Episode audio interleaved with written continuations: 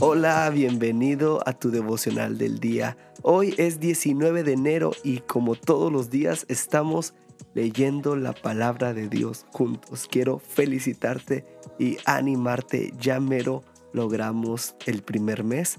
Si se puede, vamos juntos a lograrlo. Hoy tenemos que leer Génesis 37 y 38 y también Mateo 18. Y el pasaje central que te traigo el día de hoy es Génesis 37, 9 al 11 y te lo quiero leer en la versión El mensaje. Tuvo otro sueño y lo contó también a sus hermanos. Estamos hablando de José con sus hermanos. Y José dice, soñé otro sueño. El sol, la luna y once estrellas se inclinaban ante mí. Cuando se lo contó a su padre y hermanos, su padre lo reprendió. ¿Qué es todo este sueño? Se supone que yo, tu madre y tus hermanos debemos inclinarnos ante ti.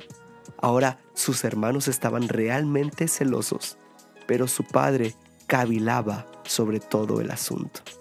José fue uno de los hijos de Jacob, ahora conocido como Israel, porque Dios le cambió el nombre. José y Benjamín fueron los únicos hijos de Raquel con Jacob. Raquel fue la mujer de la vida de Jacob. Raquel, verdaderamente Jacob la amaba, por lo cual él también los amaba a José y a Benjamín. La Biblia menciona que José era su consentido a tal grado que le hizo una túnica de colores.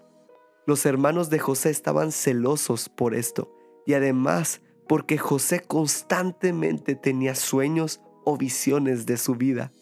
En realidad en la Biblia conocemos a José como José el soñador. Llama la atención que este fue un don, un regalo que Dios le dio a él. Pero por utilizarlo frente a las personas no correctas, sus hermanos, fue secuestrado y fue vendido.